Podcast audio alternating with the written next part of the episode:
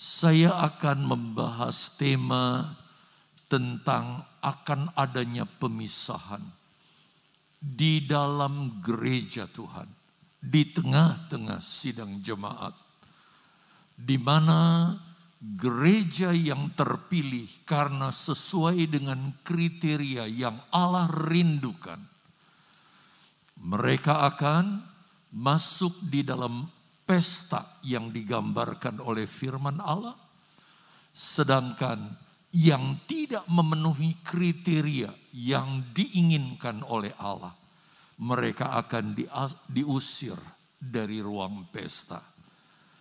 Tentu ini merupakan satu uh, sikap atau peringatan buat kita.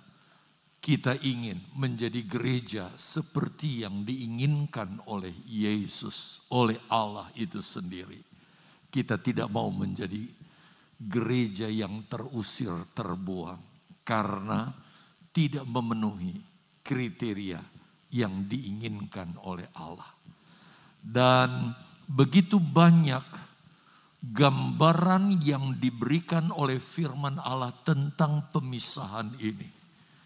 Baik dalam keempat Injil surat-surat yang dikirimkan oleh para rasul ke jemaat-jemaat termasuk dalam kitab Wahyu. Salah satu di antaranya yang saya ingin pelajari bersama dengan saudara adalah sebuah perumpamaan yang diberikan oleh Yesus. Bagaimana pemisahan ini akan terjadi dan kiranya ini jadi masukan buat kita supaya benar-benar kita memenuhi apa yang Yesus rindukan. Nah, karena ini merupakan sebuah perumpamaan yang nanti akan kita lihat intinya seperti apa, saya perlu untuk membaca ayat-ayat ini. Sehingga saudara tahu kisahnya, jalan cerita dari perumpamaan ini untuk kita mengerti makna atau artinya. Kita mulai dengan ayat yang pertama dari Matius 22. Dikatakan lalu Yesus berbicara pula dalam perumpamaan kepada mereka, kepada murid-muridnya. Dia berkata, hai hal kerajaan sorga seumpama seorang raja yang mengadakan perjamuan kawin untuk anaknya. Ia menyuruh hamba-hambanya memanggil orang-orang yang telah diundangnya ke perjamuan kawin itu. Tetapi orang-orang itu tidak mau datang. Ayat 4. Ia menyuruh para hamba-hamba lain pesannya Katakanlah kepada orang-orang yang diundang itu, sesungguhnya hidangan telah kusediakan. Lembu-lembu jantan dan ternak piaraanku telah disembeli. Semuanya telah tersedia. Datanglah ke perjamuan kawin ini. Tetapi orang-orang yang diundang itu tidak mengindahkannya. Ada yang pergi ke ladangnya, ada yang pergi mengurus usahanya. Dan yang lain menangkap hamba-hambanya itu, menyiksanya dan membunuhnya. Maka murkalah raja itu lalu menyuruh pasukannya ke sana untuk membinasakan pembunuh-pembunuh itu dan membakar kota mereka. Sesudah itu ia berkata kepada hamba-hambanya, perjamuan kawin telah tersedia. Tetapi orang-orang yang diundang diundang tadi tidak layak untuk itu. Sebab itu pergilah ke persimpangan-persimpangan jalan dan undanglah setiap orang yang kamu jumpai di sana ke perjamuan kawin itu. Maka pergilah hamba-hamba itu Dan mereka mengumpulkan semua orang yang dijumpainya di jalan-jalan. Orang-orang jahat dan orang-orang baik. Sehingga penuhlah ruangan perjamuan kawin itu dengan tamu. Ketika raja itu masuk untuk bertemu dengan tamu-tamu itu, ia melihat seorang yang tidak berpakaian pesta. Ia berkata kepadanya, "Hai saudara, bagaimana engkau masuk kemari dengan tidak mengenakan pakaian pesta?" Tetapi orang itu diam saja. Lalu kata raja itu kepada hamba-hambanya, "Ikatlah kaki dan tangannya." dan campakkanlah orang itu ke dalam kegelapan yang paling gelap. Di sanalah akan terdapat ratap dan kertak gigi. Ayat terakhir, sebab banyak orang yang dipanggil, tetapi sedikit yang terpilih. Bapak, ibu, saudara yang dikasihi oleh Tuhan, saya sengaja membaca perumpamaan ini supaya diharapkan hanya dengan membaca saja minimal saudara sudah mengerti jalan ceritanya. Sehingga memudahkan untuk saudara mengerti maknanya.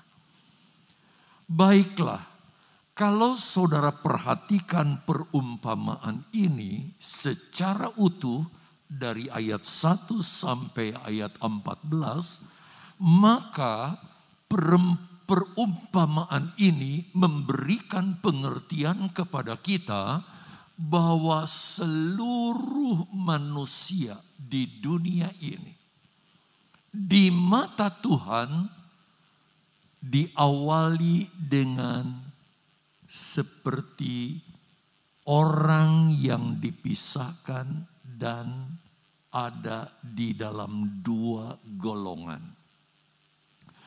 Lihat golongan yang pertama, yaitu orang-orang yang dianggap layak, dianggap terhormat, dianggap memang seharusnya orang-orang itu diundang. Maka diundangkan kepada mereka saudara agar mereka datang ke pesta yang sudah disediakan oleh raja, karena raja sudah menyajikan hidangan dengan cara menyembeli lembu-lembu jantan dan ternak-ternaknya untuk pesta itu. Tetapi kita melihat dengan berbagai-bagai alasan mereka menolak undangan raja Bahkan ada juga si hamba yang diutus mengundang itu disiksa bahkan tidak sedikit yang dibunuh. Itu sebabnya raja menjadi murka dikirim orang-orang untuk menangkap dan membunuh orang-orang yang sudah menyiksa. Sudah diundang, tidak datang, malah membunuh. Nanti kita akan melihat artinya apa yang dimaksud. Tetapi karena pesta sudah disediakan dan harus jalan pesta. Bagaimana kalau yang diundang tidak hadir? Pesta itu menjadi pesta yang kosong, yang tidak ada artinya. Supaya pesta tetap berjalan, maka hamba-hambanya dikerahkan untuk mengundang siapa saja masyarakat karena orang-orang yang dianggap layak, orang terpilih menolak, diundangkan kepada siapa saja yang ada di jalan. Ada orang-orang dari kalangan orang-orang dianggap baik, beretika, punya moral yang baik, maupun orang-orang jahat yang sebenarnya tidak layak. Tetapi undangan ini diberikan bahkan orang-orang yang hanyut-hanyut di jalan mereka diundang untuk masuk. Saudara, inilah berbicara tentang orang-orang yang saya maksud tadi. Golongan kedua. Mereka diundang saudara. Nanti secara khusus kita akan membahas orang-orang yang diusir keluar dari ruang pesta. Nah, kita ingin mengerti lebih dahulu dua kelompok orang yang dicatat di dalam perumpamaan yang diberikan oleh Yesus ini siapa saja mereka itu. Perhatikan yang pertama saudara. Orang terhormat yang pertama diundang. Dianggap layak. Tidak lain itu berbicara tentang bangsa Israel yang sekarang disebut sebagai orang Yahudi. Orang-orang ini Yesus umpamakan sebagai orang yang terhormat pertama diundang. Kenapa? Karena mereka, saudara, adalah orang-orang dari keturunan dari bangsa yang dijanjikan oleh Allah. Karena Allah berfirman kepada Abraham, keturunanmu akan menjadi bangsa yang besar yang akan menggenapi rencana Allah. Itu rancangan Allah.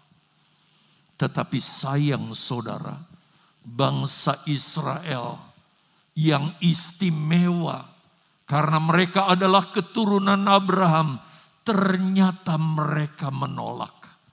Jadi kalau saudara baca Roma 9 ayat 7, Israel adalah keturunan Abraham. Bangsa yang istimewa sebenarnya di mata Allah.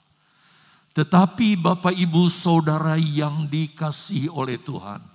Kita mengerti dari sejarah Israel sebagai bangsa pilihan ini. Tetapi secara kebangsaan dalam artian seluruh masyarakat Israel pada umumnya adalah bangsa yang menolak Yesus. Betul, secara individu ada orang-orang yang percaya kepada Yesus, tetapi jumlahnya sangat kecil. Konon dikatakan tidak sampai mencapai tiga persen karena seluruh boleh dikatakan dari kebangsaan Israel ini mereka secara terang-terangan menolak Yesus. Pertanyaannya, kenapa Israel menolak Yesus? Padahal mereka adalah bangsa pilihan Allah dari Abraham. Mereka menolak Yesus karena mereka memiliki persepsi yang salah tentang Mesias. Mereka percaya ajaran nabi-nabi bahwa akan lahir seorang Mesias. Tetapi sayang konsep pikir mereka tentang Mesias adalah sesuai dengan pikiran mereka, bukan sesuai dengan Alkitab. Dari sini kita bisa mengerti betapa pentingnya mengajar firman Allah itu secara benar dari yang paling dasar. Rupanya guru-guru, ahli-ahli yang mengaku sebagai ahli-ahli kitab saudara mengajarkan kepada bangsa Israel bahwa figur Mesias menurut ajaran mereka adalah seorang utusan Allah yang nanti akan jadi pemimpin. Dia adalah manusia perkasa, dan kalau dia memimpin, dia tidak akan terkalahkan, dan pola pikirnya Mesias itu akan membangun kerajaan di bumi ini secara fisik. Dan Mesias ini akan menjadi penguasa di dunia dan tidak ada satupun raja atau bangsa yang bisa mengalahkan. Itu sebabnya ketika Yesus lahir, Yesus dewasa walaupun mempertontonkan mujizat. Tetapi ketika Yesus disiksa, ditangkap, bahkan disalib. Mereka berkata, ini bukan Mesias. Sampai sekarang mereka menolak Yesus. Saudara yang dikasihi Tuhan. Walaupun Allah sudah memperlihatkan mujizat begitu rupa. Tanpa tangan manusia, tirai yang membatasi ruang maha suci dan ruang suci dicabik. Terjadi gempa, kegelapan, kebangkitan orang mati. Tapi mereka tetap tidak percaya karena mereka salah dalam mengartikan Mesias itu. Jadi sampai sekarang mereka masih menantikan Mesias. Karena mereka menolak Yesus yang mati di salib sebagai satu-satunya jalan keselamatan. Dan mereka menganggap bahwa keselamatan melalui kematian Yesus itu buat pandangan orang Yahudi sampai sekarang itu sebagai sebuah kebodohan. Menolong diri sendiri saja nggak bisa kata mereka sampai mati di salib. Bagaimana Mesias kaya begitu yang akan jadi pemimpin kami? Mereka salah mengartikan. Nanti di masa tiga setengah tahun ketika mereka dilawat oleh Musa dan Elia. Barulah mereka ngerti. Dan mereka menyesal namun terlambat. Itu sebabnya secara kebangsaan bangsa Israel tidak akan masuk gereja yang sempurna. Karena sampai sekarang mereka menolak Yesus kecuali secara individu ada orang-orang Israel yang sungguh-sungguh lahir baru percaya kepada Yesus penuh dengan Roh Kudus dan hidup sesuai firman Tuhan. Itu kelompok yang pertama. Jadi saudara sudah mengerti perumpamaan tadi yang menolak, bahkan membunuh, tidak lain adalah bangsa Israel. Kalau saudara baca di dalam kitab Perjanjian Lama, dikatakan bangsa Israel sudah membunuh nabi-nabi dan orang-orang yang diutus kepada mereka. Itu sebabnya Allah marah menghancurkan negara ini dari tahun 70. Mereka tidak punya negara saudara. Sampai tahun 1948 barulah terjadi apa yang disebut Zionism itu. Zionisme. Barulah kita melihat negara ini muncul untuk menggenapi firman Allah. Baik, sekarang kita lihat yang kedua. Jadi kalau begitu kelompok yang kedua itu siapa? di dalam perumpamaan tadi bahwa karena pesta harus berjalan, yang diundang itu tidak mau, maka pesta harus tetap terlaksana. Maka diundanglah saudara. Orang-orang yang menurut perumpamaan yang Yesus katakan sebenarnya enggak layak. Ada orang baik tetapi tetap stratanya jauh di bawah apa yang diinginkan. Yang ada adalah orang-orang jahat, orang-orang sederhana, orang-orang gembel, orang-orang yang sebenarnya tidak layak, yang hanyut di jalan-jalan. Pergi ke sana, panggil mereka, biar mereka menghadiri undangan yang eh, pesta yang aku selenggarakan maka hamba-hamba itu pergi dan mengundang orang-orang yang sebenarnya tidak layak. Siapakah orang-orang tersebut?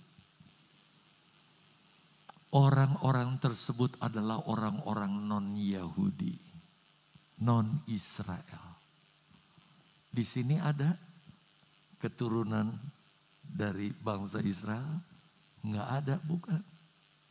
Jadi kitalah semua orang yang sebenarnya di mata Tuhan tidak berarti. Karena bangsa pilihan itu Israel. Nanti kita rencana Allah mendapatkan keselamatan itu dari limpahan orang Israel. Tetapi sayang, tokoh yang pertama ini sudah menolak Yesus begitu rupa. Sehingga oleh anugerahnya, oleh kemurahannya, kita mendapat kasih karunia Tuhan Yesus diberitakan kepada orang-orang non-Yahudi, yaitu saudara dan saya, dan bukan kebetulan. Saudara dan saya adalah orang-orang yang menyambut undangan itu, menerima undangan itu, dan datang ke undangan itu. Saudara jadi pengikut Yesus yang digambarkan seolah-olah kita sudah ada di ruang pesta itu. Tetapi pesta belum dimulai. Tetapi kita sudah ada di dalam ruangan undangan itu. Itu sebabnya kita bisa menikmati sukacita, damai sejahtera, kemurahan, kebaikan Tuhan. Bahkan kepastian keselamatan di dalam Yesus Kristus. Sedianya saudara bisa baca Roma 11 ayat yang ke-11 dan 12 ini. Tapi kita lanjutkan. Nah saudara, kita tahu dari zaman ke zaman orang-orang yang non-Yahudi yang sudah terima Yesus ini banyak sekali.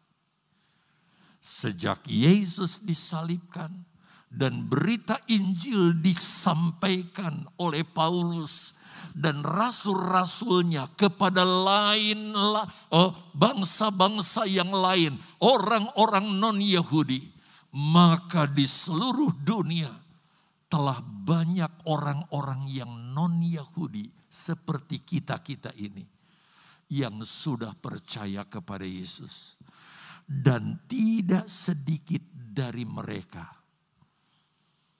Karena mereka menyambut undangan Yesus, percaya Yesus di hati mereka.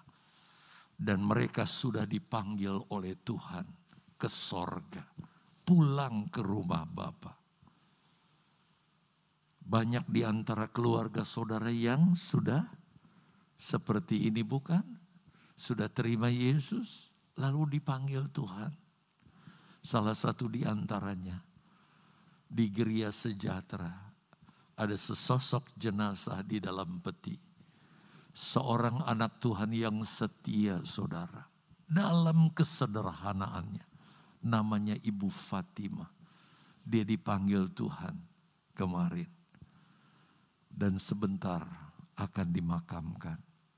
Di mana posisi mereka sekarang? Mereka sudah berada di Firdaus sekarang. Non-Yahudi. Itu sebabnya ada ayat mengatakan karena penolakan Israel seperti tadi ya.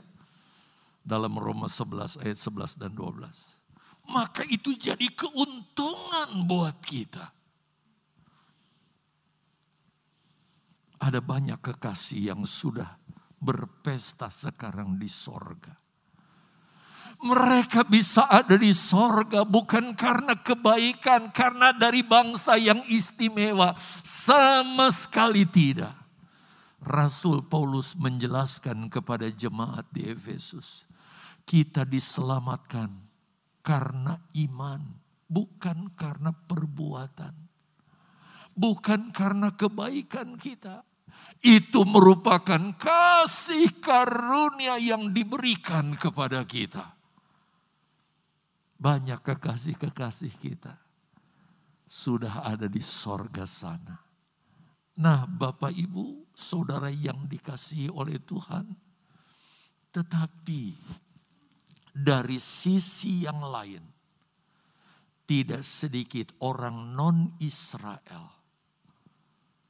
Mereka juga keras hati seperti bangsa Israel. Mereka menolak Yesus. Dari zaman ke zaman ini terjadi saudara. Tadi pagi dalam ibadah pertama saya katakan bahwa menurut statistik penduduk dunia saudara. Umat Islam mengklaim bahwa penduduk atau orang muslim di dunia sudah mencapai 1,8 atau 1,9 miliar di dunia ini untuk statistik sekarang. Sedangkan orang Kristen dan Katolik kalau digabung cuma 2, berapa saya lupa itu. Pokoknya di atas muslim. Selebihnya saudara orang-orang dari agama-agama lain termasuk orang-orang ateis yang tidak percaya adanya Tuhan. Jadi kalau digabung antara orang muslim yang menolak Yesus dan orang-orang yang beragama lain di luar Kristen yang menolak Yesus lebih banyak dibandingkan dengan orang yang nerima undangan Yesus, yaitu saudara dan saya, orang-orang Kristen. Saudara yang dikasihi oleh Tuhan. Mereka menolak pesta yang mulia yang diundangkan oleh Yesus. Saya yakin banyak di antara mereka yang sudah meninggal. Yang menolak yang masih hidup banyak di muka bumi ini. Tapi yang menolak yang sudah meninggal juga banyak. Kenapa saya singgung ini? Saudara tahu, mereka yang sudah meninggal, roh mereka bukan di Firdaus, tetapi di Hades. Belum neraka, tetapi siksaan yang mereka terima mirip neraka. Saya yakin mereka sedang menyesal di sana. Kenapa aku menolak Yesus? Tetapi untuk mengulangi hidup sudah terlambat, sudah kaset.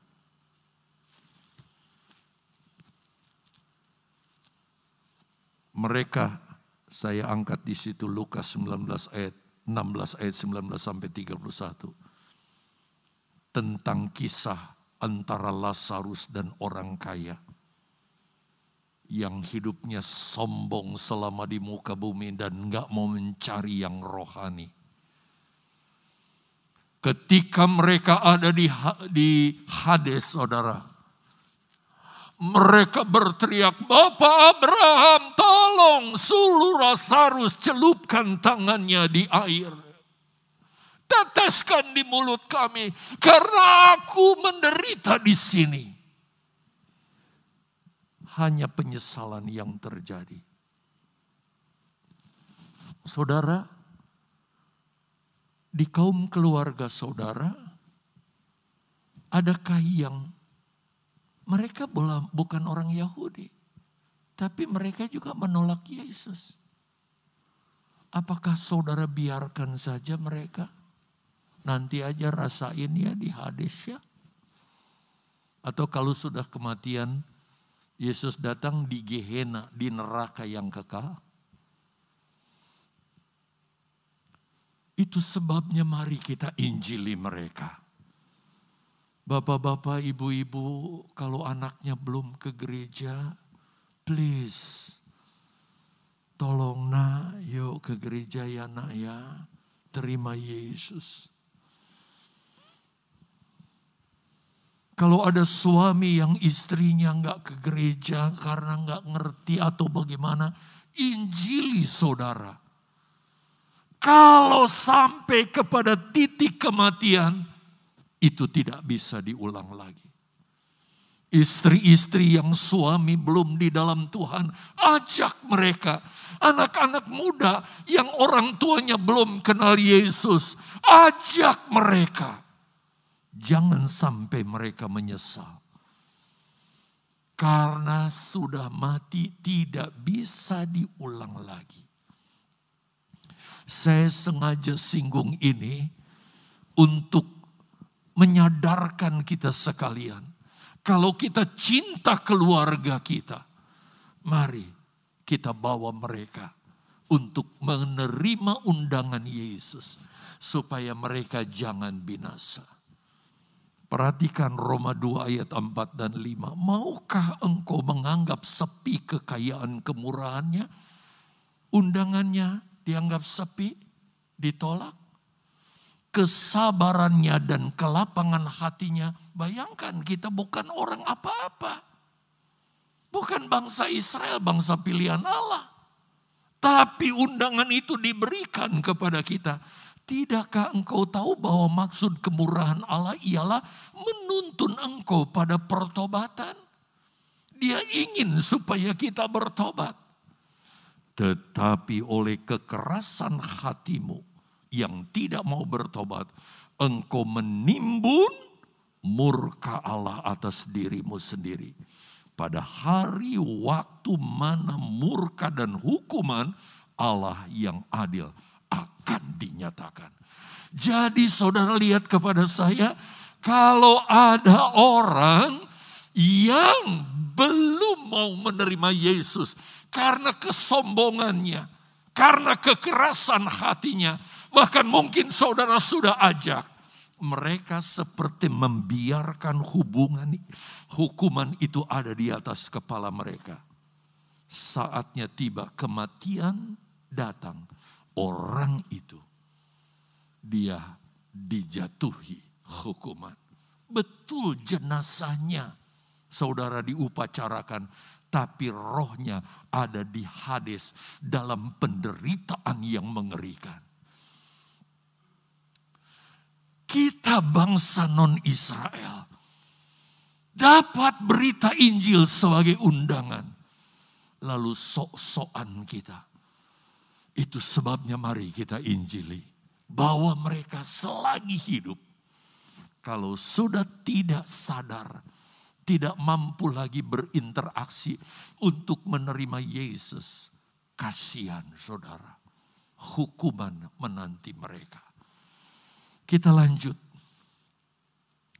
Sekarang kita fokus kepada orang yang sudah ada di ruang perjamuan dalam menanti jam pesta, tetapi orang itu tidak berpakaian yang layak. Saya gambarkan ini sebagai pengikut Yesus di akhir zaman, yaitu saudara dan saya yang ada di generasi ini. Kalau saya ukur-ukur usia saya, kemampuan fisik saya sampai sekarang dengan ini mulai sakit, ini mulai sakit, ini mulai, ini mulai. Kira-kira saya sampai enggak ke saat kedatangan Yesus kedua kali. Di mana secara kasat mata kita akan melihat Yesus datang sebagai mempelai laki-laki saya ngukur usia saya sampai enggak ke sana. Tapi kalau saya lihat generasi muda, kemungkinan saudara akan sampai kepada saat itu. Perlu saudara ketahui bahwa gereja di akhir zaman, yaitu saudara dan saya, kita sekalian, kita ini adalah orang-orang yang punya peluang untuk menerima kemuliaan yang istimewa dibandingkan dengan pengikut Yesus di zaman sebelumnya. Lihat ke saya, saya peragakan walaupun mungkin kurang jelas, tapi butuh pemahaman saudara. Sejak Yesus mati di kayu salib, undangan keselamatan itu diberikan, Bapak Ibu, sudah ada pengikut-pengikut Yesus. Dipimpin oleh rasul-rasul Yesus. Itulah zaman gereja mula-mula. Di mana zaman para rasul.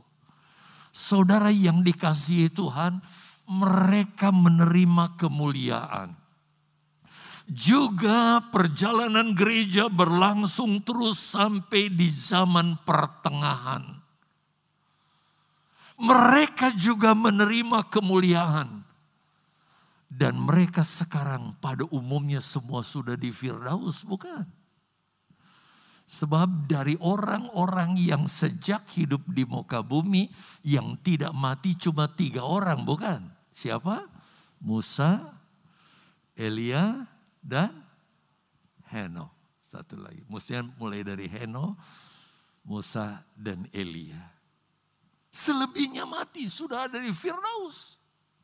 Nah yang masih hidup, yang menerima undangan Yesus adalah kita sekarang di akhir dari akhir zaman, di penghujung akhir zaman. Seperti tulisan saya yang saudara bisa baca di caption.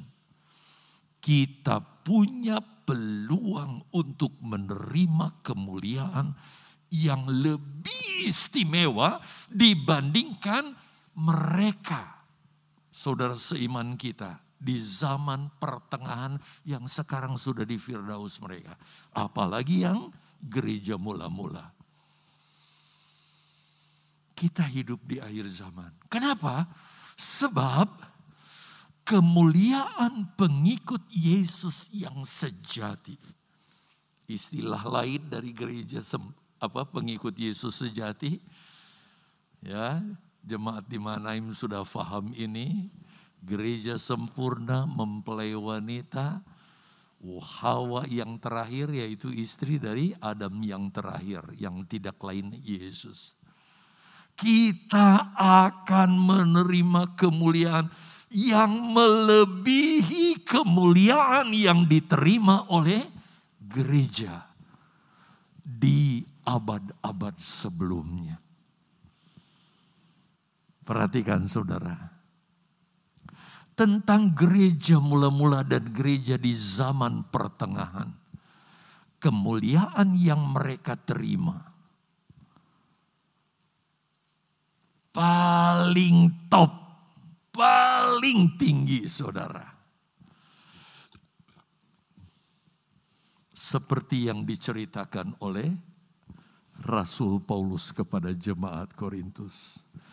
Kalau saudara mempelajari 1 Korintus 15, di sana Paulus sedang menceritakan tentang tubuh kebangkitan yang akan diterima oleh orang-orang percaya yang sekarang sudah di Firdaus. Perhatikan, digambarkan kemuliaan yang akan diterima dikatakan kemuliaan matahari lain dari kemuliaan bulan. Dan kemuliaan bulan lain daripada kemuliaan bintang-bintang. Dan kemuliaan bintang-bintang yang satu berbeda dengan kemuliaan bintang yang lain. Saudara, paling top tubuh kebangkitan yang mereka terima, kemuliaannya saya gambarkan tadi seperti katakanlah kemuliaan matahari. Kalau lebih, lebih rendah sedikit, kemuliaannya seperti kemuliaan cahaya bulan. Lebih rendah lagi seperti kemuliaan cahaya bintang. Bahkan bintang yang satu berbeda dengan bintang yang lain. Kemuliaannya. Itu yang diraih oleh pengikut Yesus di zaman dahulu yang sekarang sudah mati. Ada yang menerima kemuliaan matahari seperti matahari. Ini sebagai gambaran ya. Kemuliaan bulan, bintang yang satu. Berbeda kemuliaannya dengan bintang yang lain. Tetapi saudara, perhatikan.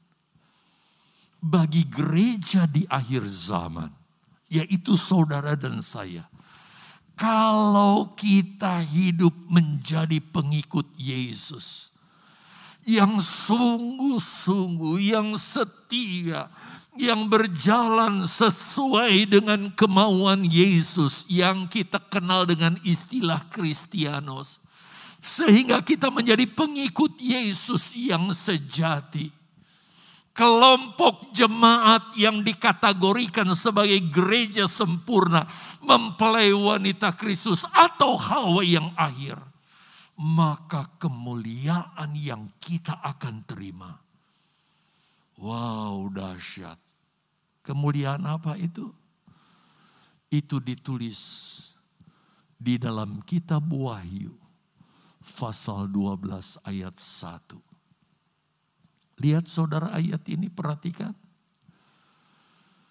Maka tampaklah suatu tanda besar di langit. Tanda besar di langit itu jangan saudara terus lihat ke sana di langit, di awan-awan. Sebab kita tahu bahwa ada tiga tingkat langit, bukan? Langit yang pertama itu di mana makhluk hidup itu bisa hidup dan bernapas yaitu di dunia. Kata Paulus. Sejauh kalau saudara lempar sesuatu dan itu masih kembali lagi saudara.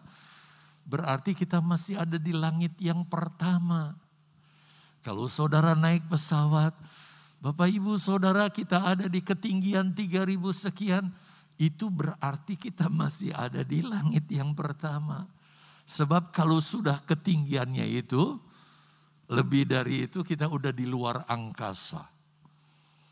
Langit kedua yang luasnya tak terukur.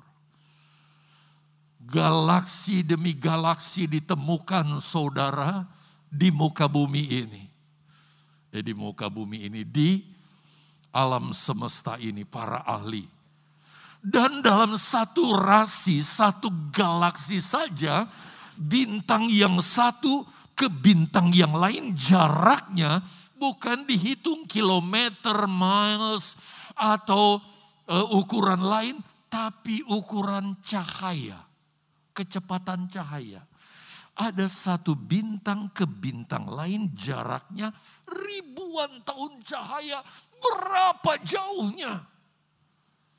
Sedangkan di jagat raya ini ada sekian banyak galaksi. Jadi jagat raya ini begitu luas, itulah langit yang kedua. Dan Paulus dalam kesaksiannya, dia pernah dibawa ke langit yang ketiga yang tidak lain adalah sorga. Jadi kalau dikatakan di, di sini maka tampaklah suatu tanda besar di langit. Di mana? Di dunia. Apa yang tampak? Seorang perempuan inilah gereja Tuhan. Pengikut Yesus. Tapi pengikut Yesus yang gimana? Yang sejati. Gereja sempurna. Mempelai wanita Kristus. Hawa yang akhir berselubungkan apa katanya?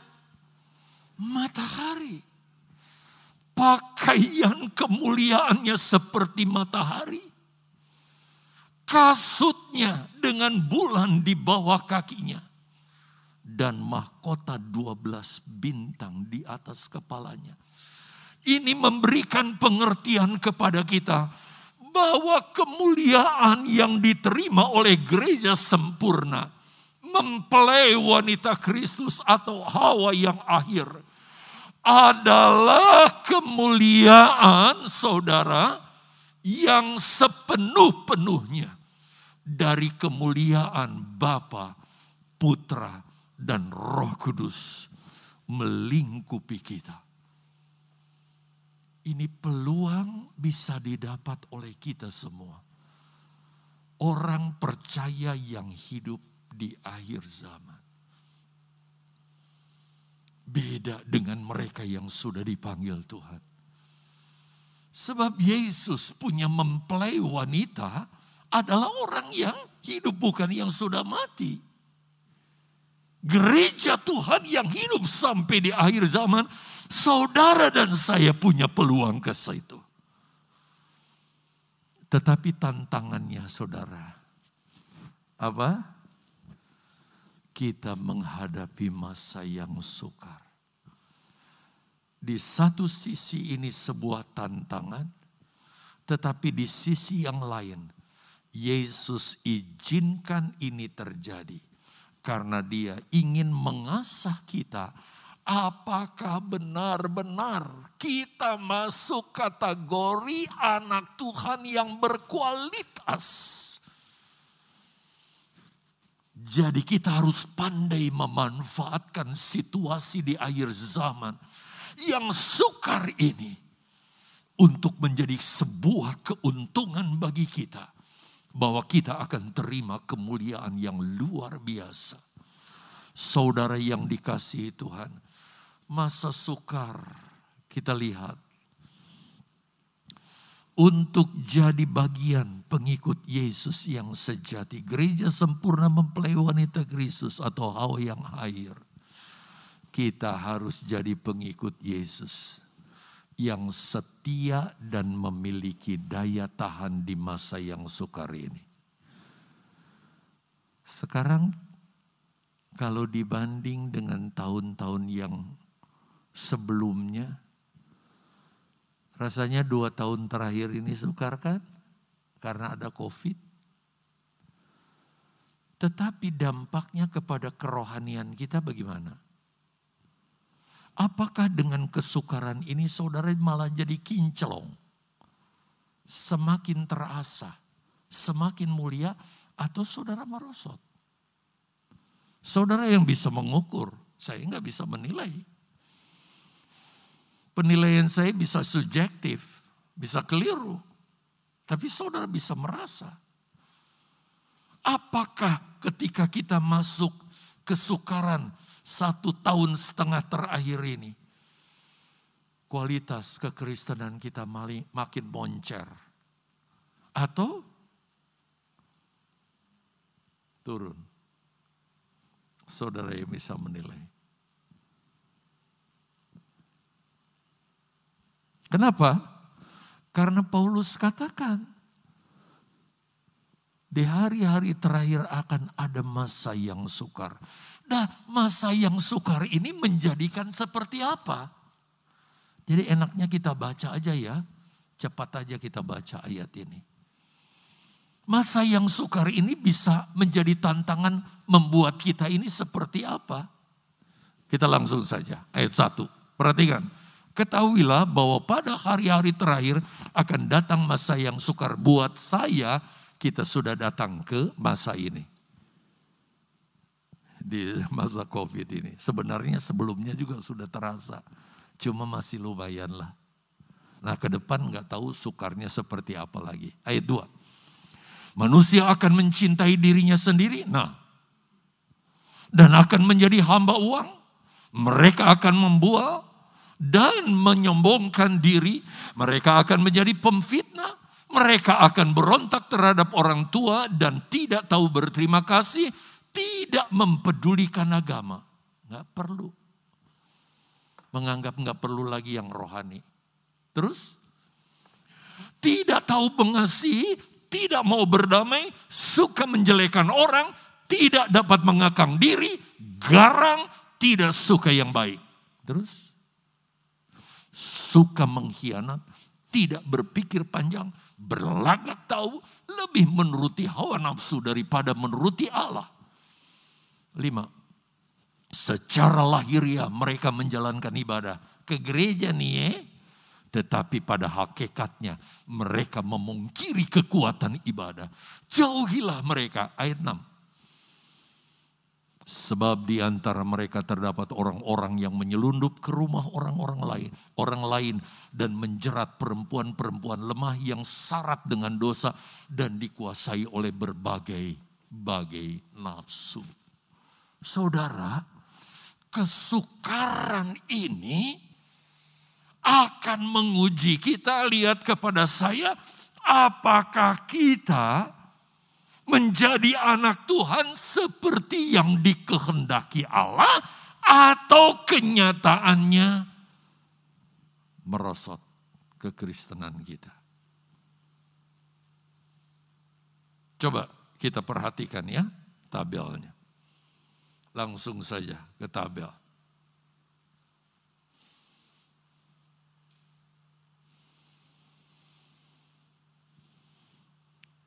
Saya hubungkan ini dengan pakaian kemuliaan yang akan diterima oleh gereja sempurna dan itu terpergantung sejauh mana kualitas kekristenan kita. Saudara lihat ada tiga kolom di sana. Firman Allah itu tertulis jelas. Nanti referensi ayatnya saya buat. Kehendak Allah itu kita seperti apa? Tapi kenyataannya dengan kesukaran yang terjadi kita seperti apa? Yuk kita evaluasi diri. Kita nggak bisa membohongi diri. Mungkin kita bersembunyi di pandangan orang bisa, tetapi di pandangan Tuhan tidak bisa. Perhatikan, kalau lihat saudara ayat yang kedua, di ayat yang kedua yang Allah kehendaki kita sebagai pengikut Yesus di akhir zaman hidup penuh kasih. Tetapi kenyataannya karena kesukaran banyak orang kehilangan kasih. Coba lihat ayat 2 ya. Saudara baca. Yang Tuhan kehendaki kita jadi anak Tuhan yang menjadi hamba Kristus hamba Kristus. Bukan saudara harus jadi hamba Tuhan seperti kami. Tetapi sebagai anak Tuhan yang benar-benar menghamba kepada Kristus. Di mana saudara juga terlibat dalam pelayanan. Sehingga saya pernah khotbahkan kepada saudara jangan jadi penonton di gereja ini Potensi apa pun yang saudara miliki, gunakan itu untuk melayani Tuhan. Dari talenta, kapasitas, kemampuan, harta, uang, kepandaian saudara, mari. Tetapi kenyataannya eh udah muncul. Jadi hamba uang. Kita lebih cenderung hanya perhatikan uang, uang, uang gimana. Kita nggak pernah mengabdikan diri untuk Kristus. Jadi penilaian ini dan ini hanya saudara yang objek. Secara objektif. Saya nggak bisa, saya bisa subjektif. Bahkan dalam menilai diri sendiri juga. Tuhan sebagai penilai yang agung. Berikut. Harusnya kita jadi orang-orang yang jujur di akhir zaman ini. Tetapi kenyataannya seperti apa?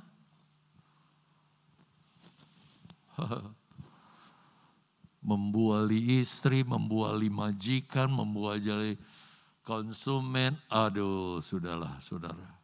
Apalagi seharusnya jadi anak Tuhan yang berpakaian kerendahan hati. Tetapi kenyataannya, oh, sombong baru lebih sedikit aja. Uh, sudah rasanya kayak apa? Berikut. Tuhan mau kita menjadi orang-orang yang tulus, terbuka, tidak bersandiwara, tetapi kenyataannya.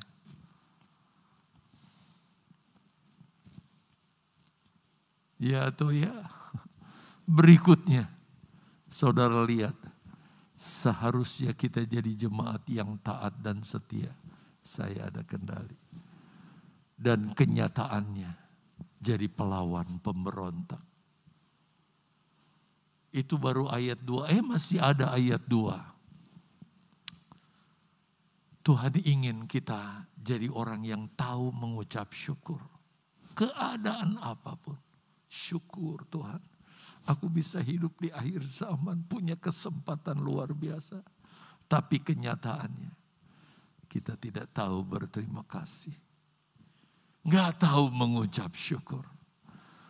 Ayat 3, wow. Harusnya kita jadi orang Kristen yang penuh belas kasihan berpakaian pakaian belas kasihan. Jadi ciri khas, jadi gaya kekristenan. Oh pasti itu orang Kristen. Soalnya kelihatan sih penuh belas kasihan orang itu. Tapi kenyataannya tidak sedikit orang Kristen yang kejam. Hih.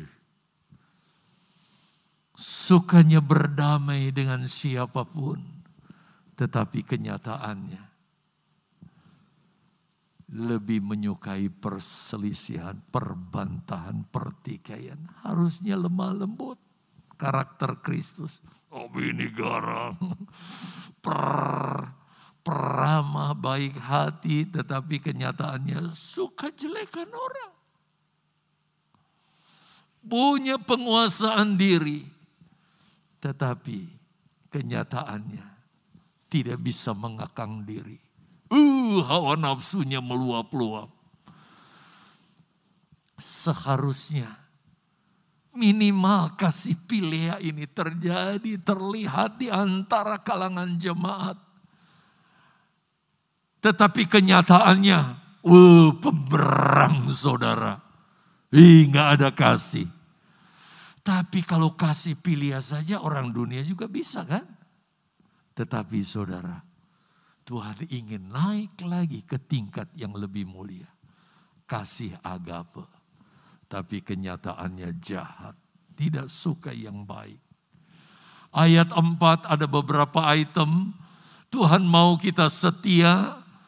Tetapi suka berkhianat. Suami jangan hianati pernikahan ya. Cintai istri. Istri pun demikian, anak terhadap orang tua, orang tua. Seorang karyawan jangan hianati majis, majikan yang menggaji kamu. Harusnya kita panjang sabar tapi ini mudah putus asa.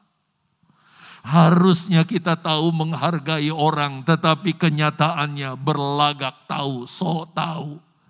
Ayat yang kelima seharusnya kita hormat takut kepada Tuhan.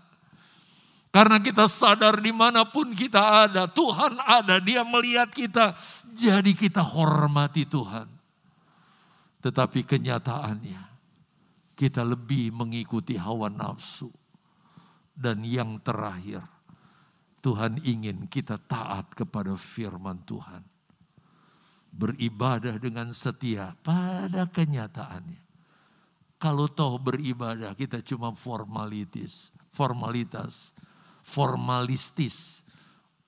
Yang penting kelihatan ibadah. Tapi kuasa ibadah tidak ada di dalam diri kita. Nah saudara yang dikasihi oleh Tuhan, perhatikan ini semua. Hanya ada dua pilihan bagi orang yang hidup di akhir zaman Saudara mau masuk golongan pengikut Yesus yang sejati, gereja sempurna, mempelai wanita Kristus, hamba atau hawa yang akhir, atau jadi gereja yang diusir dari ruang pesta. Saudara, gereja mula-mula nggak ada pilihan, akhir hidupnya pasti mati.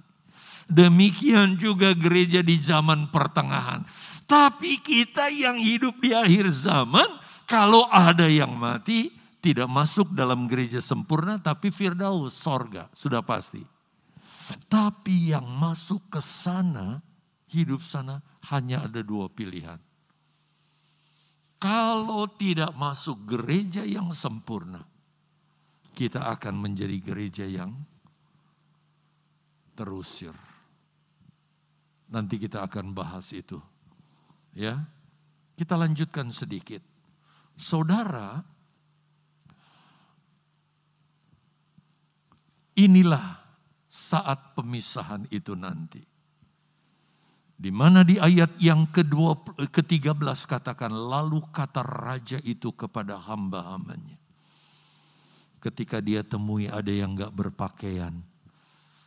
Jadi dandanannya saudara, bukan seperti yang Allah kehendaki, tapi yang terjadi karena gak mampu mengatasi. Ketika dilihat, loh kok ada di sini? Kenapa gak berpakaian? Dia gak bisa jawab. Dalam terjemahan lama dikatakan dia cuma kebengang.